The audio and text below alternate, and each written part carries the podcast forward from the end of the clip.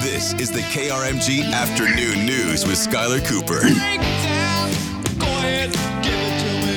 506, it is the KRMG Afternoon News, and I've been looking forward to this for a while. I've been on mornings every couple of weeks or taking a day off here and there, and I don't get my weekly chat with Michael Spurgeon, the city manager in Broken Arrow, but we get to do that today. Hey, Michael. That's right, Skylar. It's great to hear you, and I look forward to visiting with you about some of the things that you may have on your mind about Broken Arrow. Absolutely. Well, I want to share uh, some thoughts from uh, our listeners. We've been asking for text messages and uh, open mics, of course, to see what uh, what they want to know about what's going on in Broken Arrow. And it just so happens that a question I had planned to ask is uh, also a concern of a listener here. So Justin out in BA texted us and he said uh, he wants to know when the construction is going to be done in front of the high school. We know school starts tomorrow. And uh, we have heard from the city that there are a, a number of projects that are going to kind of be going on for a little bit longer. So let's start with that one by the high school. Oh, absolutely. Uh, to answer Justin's question, uh, bottom line is the project overall is going to be completed in the spring of 2024. Uh, we've actually have a road that was in some areas uh, three lanes, and there were some areas there were some uh, uh, four lanes, but we're actually going to be taking that road to a five lane, and we've made improvements to the intersection there at County Line Road in, in Albany, and we're about a month and a half away from completing the intersection improvements. But overall, the project's going to be done in in, in the spring of 2024. You know, road projects are, are you know it's very inconvenient to do a road project anywhere near a school any time of year. We normally try to get them started in the summer, so hopefully we'll be able to complete it sooner. But so we're going to have all the signage, and uh, we just ask the uh, motorists to pay attention to the signs in the construction zones and, and uh, adhere to the speed limit like they did down in New Orleans Square during this time. And we'll be finished pretty soon. It's going to be a great project. Are there other schools that are affected by this beyond the high school? Well, actually, the County Line Road project, which is, is further south, uh, we're putting in the new bridge over uh, over uh, County Line Road between Kenosha and Houston. I mean, that's causing some some temporary delays, and obviously we have buses that travel that area. So we've been in communication to them about about the need to just to be mindful when you're driving through that area. So that project is going along very well, and it's going to be completed uh, once again in the spring of 2024. Uh, but once again, that's an area that folks are just going to have to be careful now that school's back in session. And the most important thing I can stress uh, right now is just take your time when you're in the construction zones. Pay attention to the signs because there are going to be lane changes as a part of that construction, and we'll get through this together. Uh, this is, I live in Broken Arrow, as I usually uh, disclose and talk about when we do this segment, and I, I was curious about this too. So I'm interested to see that City Council tonight plans to talk about um, the fireworks ordinance. Usually, p- folks have to buy a permit, and there are certain rules. So wh- why is this being brought up at the City Council? I, I understand maybe there are some people who don't want fireworks set off in the city, and there are other folks who wish that they could do it more freely.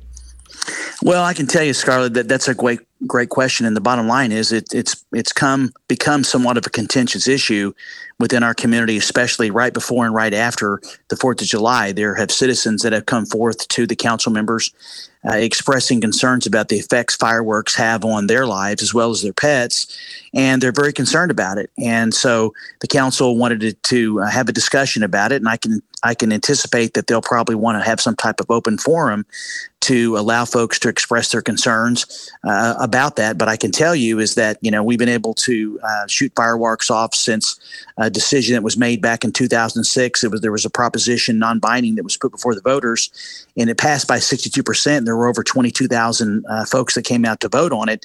So I'm not sure if the council's uh, thinking about the possibility of putting it back out to a non-binding referendum, or actually, you know, they're going to have me work on enforcement because you know my position as city manager manager is as long as they're going to be allowed, I'm going to make sure that it's easy to get a permit. And we issued almost 1,300 permits last year. And also, I think we can do a better job of enforcement mean, this year we issued approximately 14 citations and a couple of warnings, and um, we've got on G, GIS with the mapping system of the police department. But you know, folks need to get a permit if they're going to shoot, and if they don't, there needs to be consequences. And so, I think it's going to be a very robust, comprehensive discussion about about fireworks, and I'll be able to give you an update next week on what was decided, whether it was uh, continued discussion or council decides that we're just going to leave it the way it is. All right, we'll follow up on that. And now a couple more questions from texters. It's okay okay if you don't know the answer to this because it's not really, not necessarily a city related thing. I, don't think. Maybe it is. Uh, texter Mark in Broken Arrow says, uh, "What's going on with that weird looking pole at uh, 71st?" Let me translate to Broken Arrow, Kenosha and Aspen. And they sent a picture by the railroad tracks of what looks like a, a fake tree, but it's a big pole. Do you know anything about that? Uh, so you're talking about what's the location again? Aspen, north of Kenosha, by the railroad tracks. Actually, I think it's some type of cell tower, something to do with the cell tower, and and I'm probably going to have to check on it because all I've heard is something to do with with it being a some type of cell tower. Yeah, I, I I've seen these in other states. I figured that's what it was too. Um, another texter here. I'm sorry, I've lost their name, but they were just curious. You may have covered this last week. They they may not have heard it, but um, I know there had been some kind of delay with Reasor's, and they were just curious of when construction is going to get going over there on um, on Aspen down by the Creek Turnpike.